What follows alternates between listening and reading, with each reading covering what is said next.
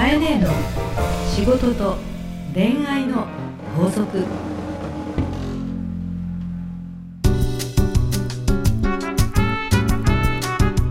明けましておめでとうご明けざいます。ましておめでとうございます。はい、えー、番組。ハッピーニューイヤーえー、番組ナビゲーターのナグーです。えー、かえねえの仕事と恋愛の法則、えー、第57回始まりました。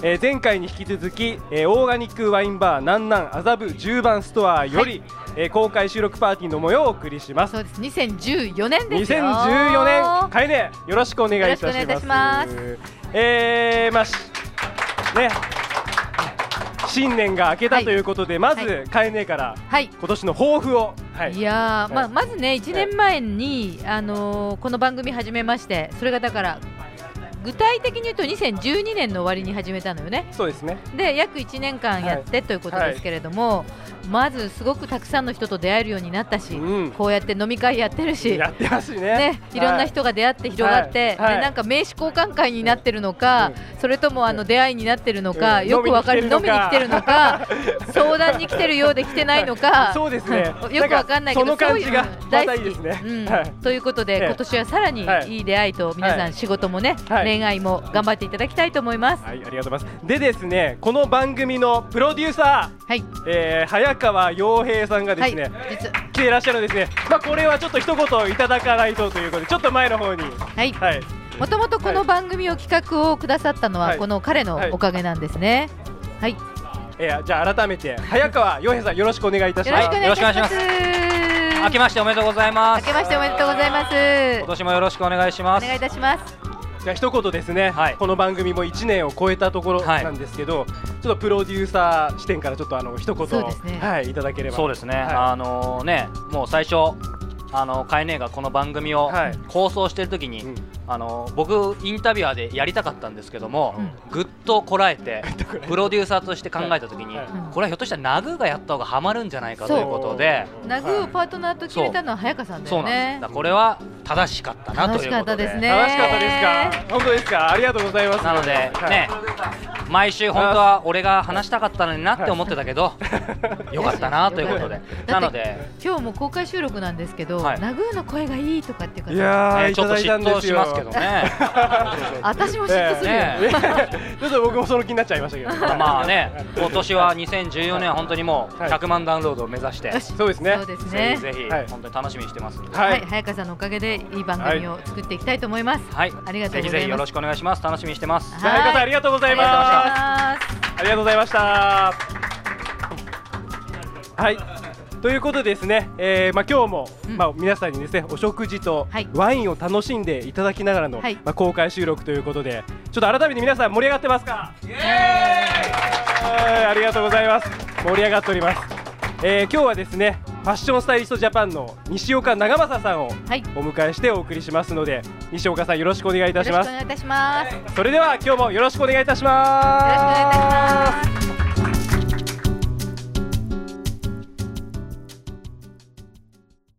それでは早速会,、ね、会場に来られている皆さんのお悩みにはい答えていただきたいと思いますが、はーいじゃあ9時の方はい、どうぞ。おお、何番？5番です五番、イエーイ。あー、五番。じゃあそちらに座っていただいて、はい、どうぞ。ようこそいらっしゃいました。ザッキーです。ザッキー、はいはい。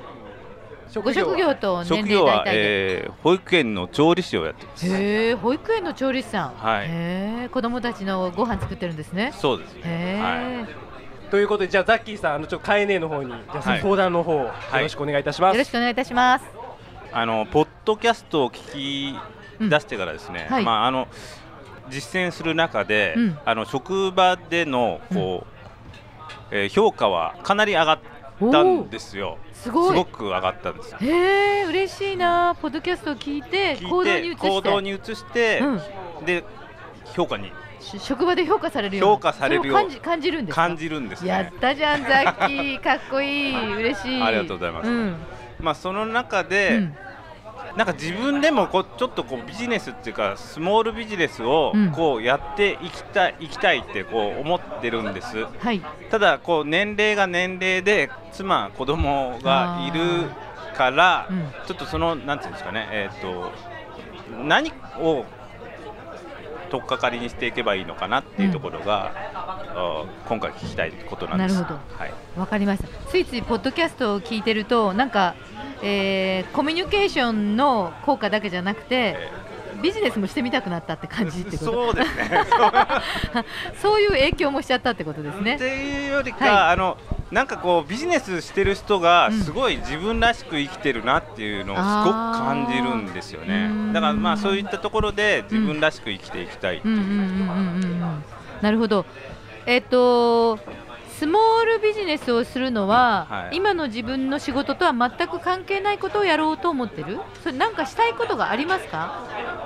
それともなんか刺激されてカエネの話聞いてはい。スモールビジネスをしたいなと思ってるんであって、えしたいことは決まってないのか？どっちですか？えこう自分がじゃあ何ができるんだってこういうふうにこう考えたりすると、うん。あこれあこれかなこれかなあれかなっていうふうにあるんだけれども、うん。それがなかなかこう絞り込めないっうんていうような状態ですね。だから、えっとうん。今の自分の仕事と関連するのを、うん。ことをこう広げていくのか、うん。それとは全然関係ないことを広げていくのか、どっちに行けばいいのかなっていうところがすごく今悩んでるんです。えっと、まずご結婚されていてお子さんもいらっしゃるんですよね。そうです。えっと、年齢ははい。若,、若いです。全然大丈夫です。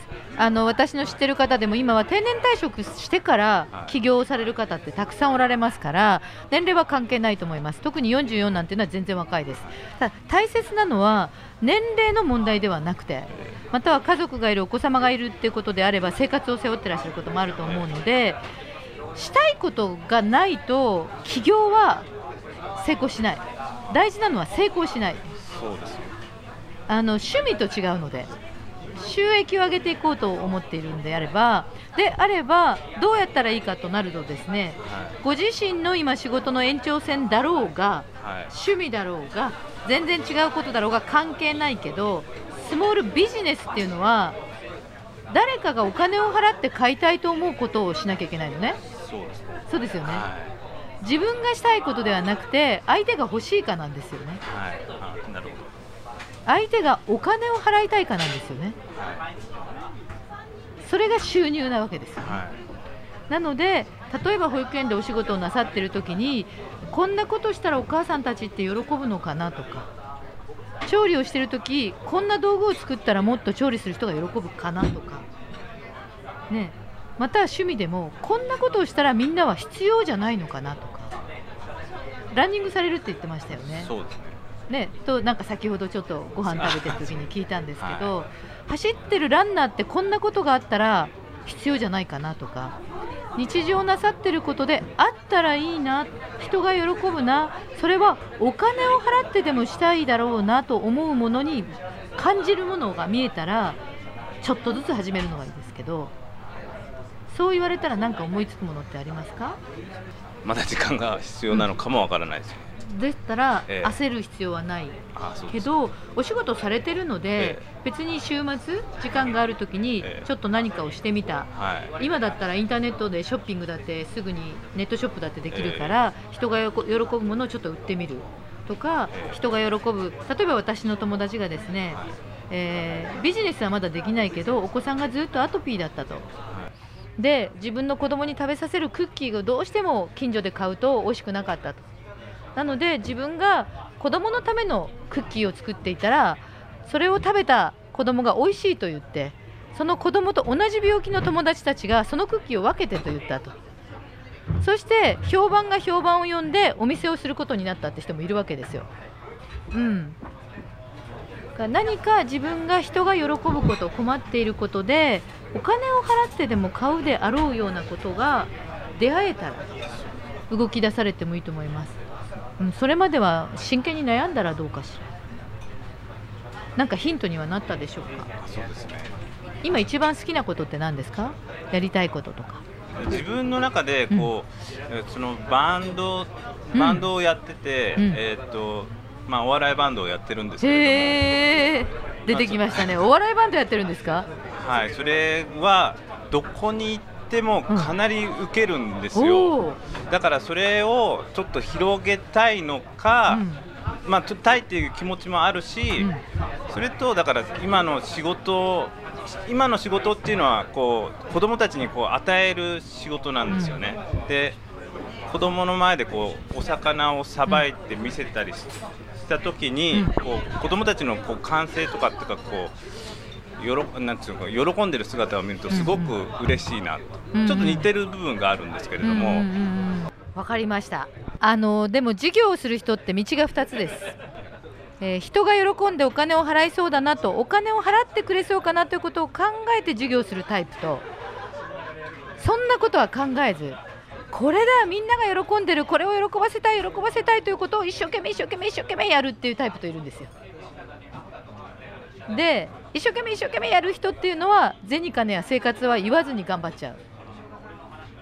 うん、やり続けるっていうランナーが大事なので、はい。そういう意味では本当にこれだこいつらを喜ばせたいみんなの笑顔を見たいと思うことじゃないと続かないし辛くても辛くても俺は楽しいと思えることじゃないと続かないと思います。ありがとうございました。頑張ってくださいはいありがとうございました。あカエネの仕事と恋愛の法則。えー続いては、えーこのコーナーです、えー大人のファッションコミュニケーション講座ライブということで、はい。ファッションスタイリストジャパンの西岡長政さんにお越しいただいております明けましておめでとうございます。明けましておめでとうございます。えー西岡さん今年のじゃあ抱負をお願いします。いいですか一言言っ一言おて願いします。成長かな？成長。そのね。心は。成長かな？まあ、それ以上ないですよね。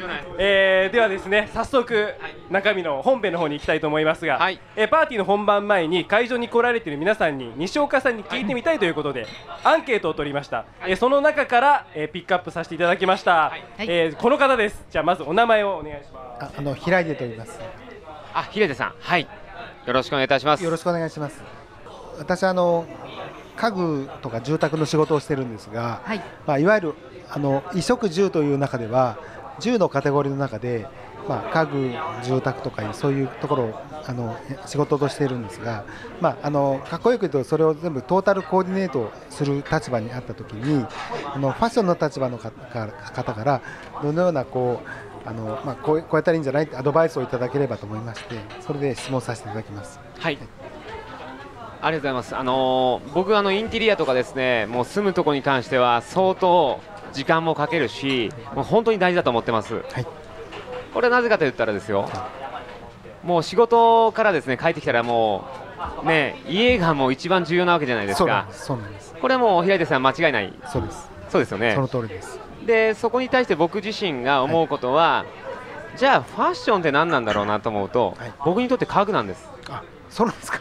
家具です。僕にとっての家具ですよ本当ですか。だって家具だって購入してしまったら、は何年使うんですか？長いですよね。そうですよね。長いです。で購入してしまってもし間違ったとしても、はい。なかなか手放せないですよね。そうなんですよ。っていうことはもうプロにお願いするしかないですよね。そういうことです。もうそれぐらい僕にとっては家具ってものすごく重要だっていうことをご存知できっと僕にお話ししてくれてると思うんありですよ。がとうございます。そうですよね。じゃあどんな風にファッションじゃあご用意すればいいんですか？毎日過ごすんですよ。まあちょっと理想論なんですけど、はい。あの家族の幸せ、うんうんうんうんそうですよね家族の幸せ、はい。あとはねもしかしたらお子さんと一緒にあるかもしれないとかってシチュエーション、はい、そしてどんな場面なのか。そんなことをしながら多分あのきっと平出さんだったら、はい。ファッションもコーディネートしてくれるんじゃないですか。まあそういうことですね。間違いないですか、はい。それを僕らがやってるってことです。だから一緒です僕ら。僕ら一緒に仕事できるかもしれない コラボします。コラボしましょう。よろしくお願いします。いや本当に。ありがとうございます。いやそれぐらい衣食住ってつながってるんじゃないかな。と、あの会名が横から出ちゃうんですけど、平出さんははい。まだ、えー西岡さんのオフはいィス行ったことないと思うんですけども、洋服が生きる場所を作ってます。あ、本当ですか。つまありファッションはファッションのレベルっていうのがやっぱりあってファッションの思いがあってその思いを実現する空間や明かりや家具を使ってますだから西岡さんの空間は西岡さんそのものになってるしありがとうございます。デスク一つペンシル一つハンガー一つ西岡さんの愛が入ってますね。あありがとうございます。で、あの本当におっしゃる通りで、あの今海根から聞いたように、ひ平出さんも、はい。確実にその方たちのニーズを知ってから、提供しないと家具って提供できないんじゃないですか？そうですよ。あー。僕らも一緒だったんです。だから物を売るという時代から、その人たちが必要とする時代にはい。そのニーズに応えられるスタイリストという時代が来たのかなって僕は思っててそれを一緒に何か今できるって話の中でそんな感じがします。ね今ウキウキしているのかなと思います。ありがとうございます。はい。なのでこれから何か一緒にその理想というものがあった時には、はきっとファッションだけじゃなくて、衣食住、はい。そのファッション、はい。そして住むところ。できっとこのここにもう一人あのフードプロデューサーみたいな方がいるとあまさに言いましたね。私はフードじゃないけどね、えーまあそういうねプロデューサーの人もプロデュースもしてるということもありまとあると思うんですけどもそういう方がいるとまたよりあの熱い話になりそうですね。そうですね。ぜひ今度飲みながらでも。よろしくお願いします。よろしくお願いいたします。ありがとうございます。ありがとうございました。ありがとうございました。ありがとうございました。あありがとうございます素晴らしい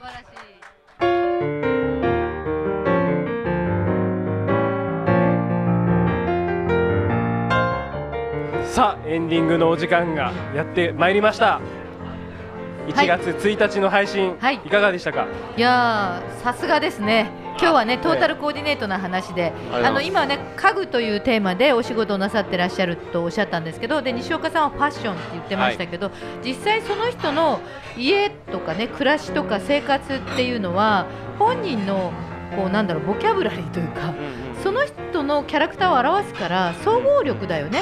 もう間違いないですよね。ね。うん。っていうのはとても感じますよね。家がこうなんかついてきちゃうような感じしません？確なんかか歩きながら。にその人の家が見えちゃう。そうそうそうそうそう。いやー見られたかな。そうそうそうそう。だから気をつけなきゃいけない。そうですよね。そうそうそう。うんんということがあるので、まあ、その金銭の収入のレベルではなくて、うんうん。今自分のこだわりたいこと思いがやっぱり持ち物や暮らし姿に現れるんだなと。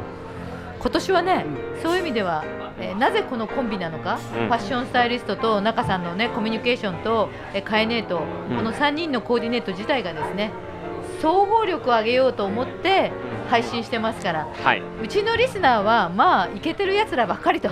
そうですね。本当ですね、もうみんな幸せにしちゃうぞと。そう。ということをこの番組で、はい。えー作り上げていきたいし出会いたいというふうに思ってます。僕もどんどん成長しなきゃいけないですね、はい、ではですね来週も引き続きなんなんの麻布十番ストアより、えー公開収録パーティーの模様をお送りします、えー4週連続公開パーティーの最後の配信となりますので、はいどうぞよろしくお願いいたしますよろしくお願いいたします皆さんも引き続きよろしくお願いいたしますありがとうございまし